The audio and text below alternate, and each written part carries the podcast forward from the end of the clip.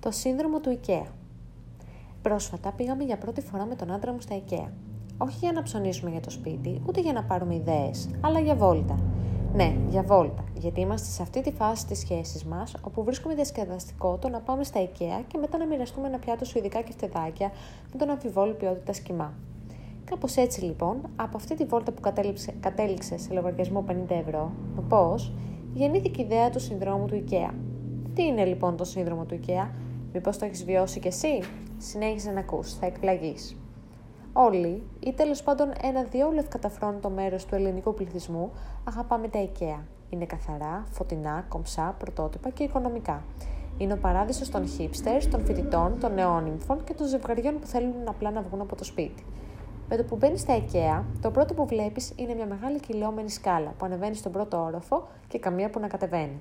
Αργότερα θα καταλάβεις ότι αυτό δεν είναι καθόλου τυχαίο, αφού τα IKEA, στα IKEA είναι όλα μελετημένα, έτσι ώστε να μείνεις μέσα όσο το δυνατόν περισσότερο. Κάπως σαν τα καζίνο δηλαδή, μόνο που στα IKEA όλα τα ρολόγια δείχνουν 10 και 8. Πρωτού ξεκινήσει αυτό το ταξίδι το δίχως επιστροφή, στην πρώτερη κατάσταση του πορτοφολιού σου, τα IKEA σε καλούν να πάρεις μια κίτρινη τσάντα. Στην αρχή γελάς. Πόσα πράγματα θα πάρεις. Αλλά τα IKEA δεν γελάνε, γιατί τα IKEA ξέρουν. Αν έχεις κάτι άδειο, η τάση σου είναι να το γεμίσεις. Και κάπως έτσι ξεκινάει η βόλτα, που όπως όλα τα ταξίδια αρχίζει με καλές προθέσεις. Να χαζέψετε χώρους, να δοκιμάσετε στρώματα, άντε να βγάλετε και καμιά φωτογραφία για το Instagram. Μία ώρα αργότερα, όλες αυτές οι καλές σας προθέσεις έχουν καταλήξει στα τάρταρα και συγκεκριμένα εξαφανίστηκαν κάπου ανάμεσα στα μαξιλάρια και τις πολυθρόνες. Όχι γιατί κουράστηκες, ένα από τα συμπτώματα του συνδρόμου του IKEA, ούτε γιατί διαφωνείτε με το φίλο σου για το ποια πολυθρόνα είναι πιο άνετη, το δεύτερο σύμπτωμα του συνδρόμου του IKEA. Όχι. Οι καλές σας προθέσεις χάνονται γιατί τα IKEA έχουν την ίδια, ίδια μαγική ιδιότητα με το Hollywood. Μας θυμίζουν πόσο μακριά από την τελειότητα είναι η καθημερινότητά μας. Μας δείχνουν περίτρανα όλα όσα κάνουμε λάθος. Κοίτα πόσα χωρέσαμε σε 30 τετραγωνικά, εσύ γιατί μένεις σε κοτέτσι. Και στο τέλος μας προσφέρουν τη μαγική λύση σε μορφή μιας πολύχρωμης μαξιλάρας, ενός διζαϊνά του καναπέ ή ενός γυαλιστερού καθρέφτη που σαν να αδυνατίζει. Και αυτή είναι η επιτομή του συνδρόμου του IKEA. Τα IKEA, με τους τέλειοι διαμορφωμένους χώρους του, μας κάνει να νιώθουμε ανίκανοι διακοσμητές του ίδιου μας του σπιτιού. Γεννάει μέσα μας τάσει φίνικα, να βάλει φωτιά σε όλα και να τα φτιάξω από την αρχή και μας κάνει να νιώθουμε ανεπαρκείς.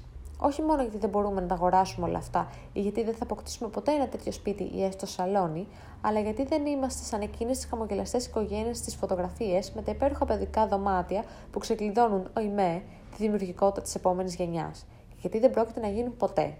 Αλλά τα IKEA σε κάνουν να πιστεύεις ότι τα προϊόντα, που μπορούν, τα προϊόντα του μπορούν να σε φέρουν πιο κοντά στην ευτυχία. Όσο όμως και αν αγοράσεις από το IKEA, θα νιώθεις πάντα σαν να μην είναι αρκετά. Κάτι που θυμίζει και την ίδια τη ζωή, τουλάχιστον μέχρι να αποδεχτείς ότι πληρότητα είναι καθαρά εσωτερική υπόθεση και δεν μετριέται σε υλικά αγαθά. Το τελευταίο σύμπτωμα του συνδρόμου του IKEA είναι η εξής αναντήρητη αλήθεια.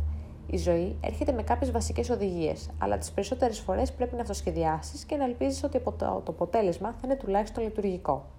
Και κάπως έτσι η βόλτα σου τελειώνει στα ταμεία με μία μπλε αυτή τη φορά σακούλα, η οποία υπερχιλίζει από πράγματα, καθώς μέσα σου σκέφτεσαι πού θα τα χωρέσω όλα αυτά. Απ' έξω όμως χαμογελάς, γιατί υποφέρεις από το σύνδρομο του IKEA και ως καλός ασθενής δεν θα παραδεχτείς ποτέ την αρρώστια σου. Μήπως να πνίξεις τον πόνο σου σε ένα κομμάτι σοκολατόπιτα. Δύο ευρώ κάνει άλλωστε. Μικρό το κακό. Σωστά.